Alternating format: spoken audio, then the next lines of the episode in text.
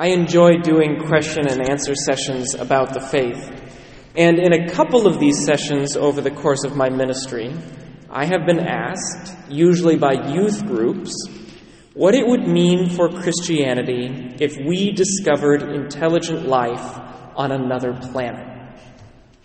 It seems like a silly question, speculating about aliens, but it is a question that Christianity has already essentially had to answer twice in its history, and one that tells us a lot about the Epiphany. It is a question of similarities and differences. In reality, most of us do not care about amoebas or prokaryotes in distant space, if that is all that there is. These are too different from us to matter much. Instead, what really intrigues us is the idea that there might be something else, someone else out there who could understand us, but who is not us. Someone who expresses our same rationality, but without any of our history, culture, or even genetics.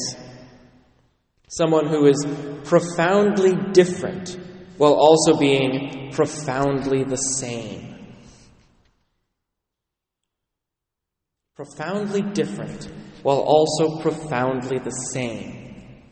We actually experience this type of relationship every day in the relationship between men and women. We have just become too accustomed to it to realize that it is special.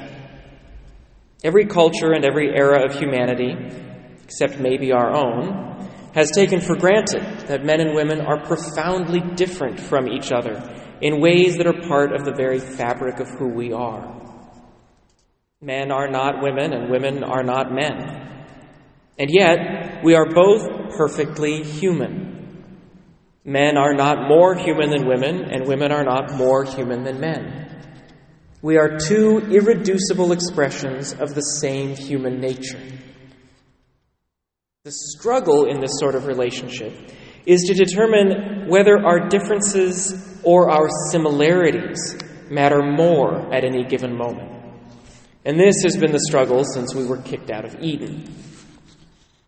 Previous eras may have emphasized the differences too strongly, while the current era seems to pretend like there are no differences at all.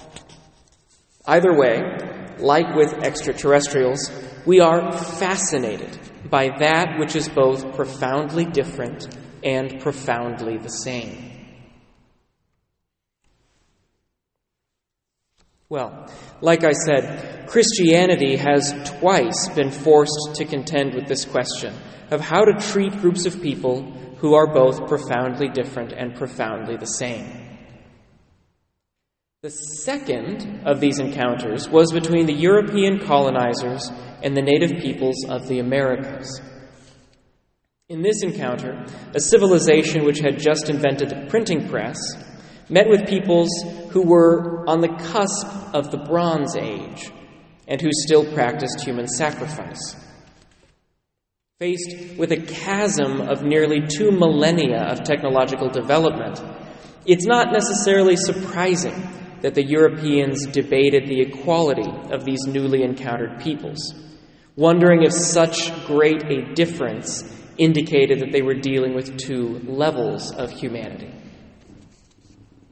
Blessedly and rightly, thanks in large part to the advocacy of Dominican friar Bartolomé de las Casas, within a generation of Columbus, both the papacy and the Spanish crown had declared that the native peoples were, in fact, equally human and deserving of rights and protections, even if these declarations were spottily enforced on the frontier. Nevertheless, this encounter between Europeans and Americans, Native Americans, is a good example of how two cultures, which are profoundly different, struggle to determine whether it is primarily their differences or their similarities that define their relationship.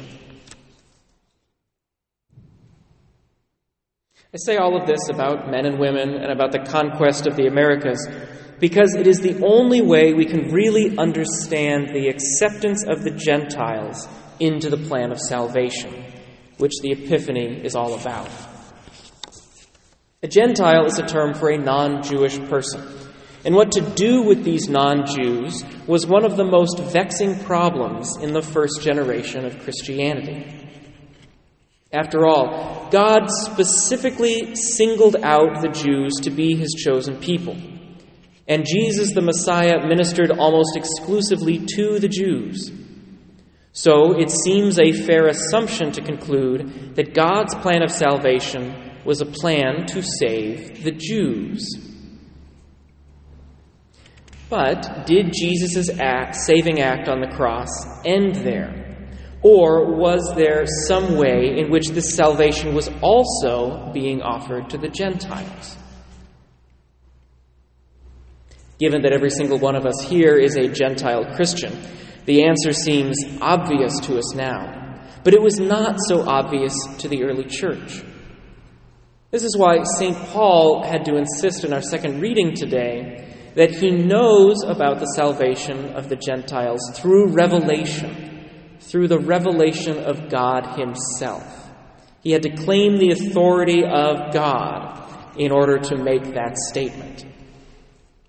And even though all of the apostles accepted this truth, that the Gentiles can share in the salvation of Jesus, not everyone did.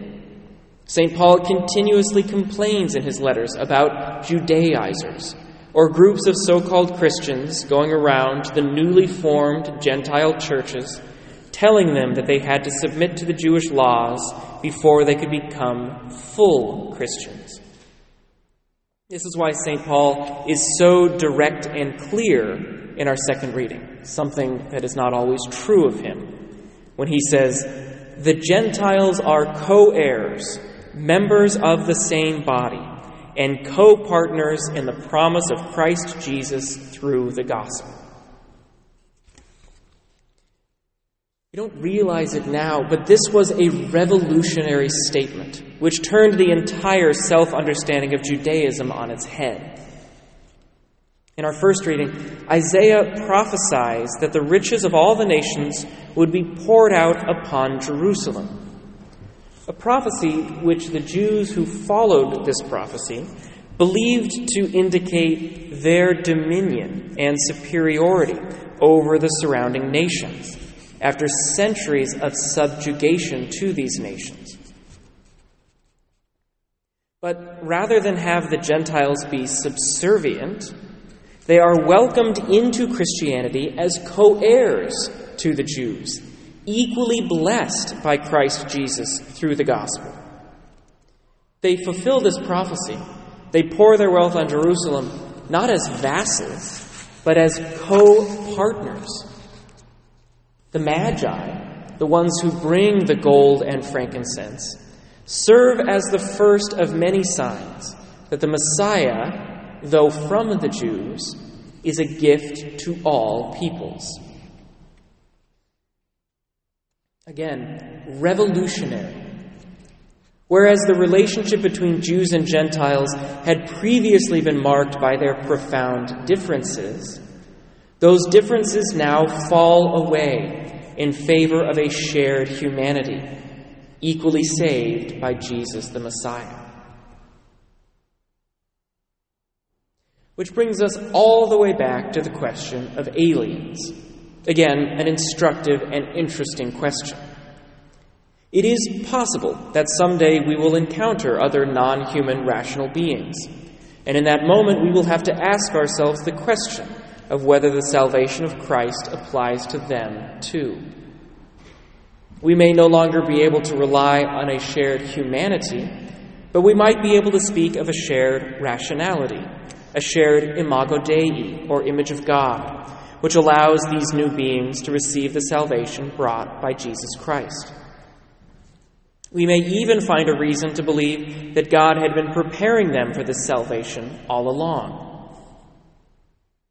Again, this could seem like a silly speculation, but this is exactly what it felt like when the Jewish Christians were asking themselves if even a Gentile could be saved, or when the Spanish missionaries were wondering if the natives could receive the gospel.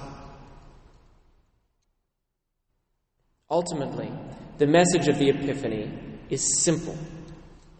The salvation of God is inclusive, not exclusive. Though he worked first through the Jews, God's plan was always the salvation of all peoples through his Son Jesus. Man or woman, Jew or Gentile, old world or new world, it doesn't matter. Whatever our profound differences may be, salvation is offered to all, and it is this shared membership in the body of Christ, in the community of the redeemed, that is the only thing that matters in the end.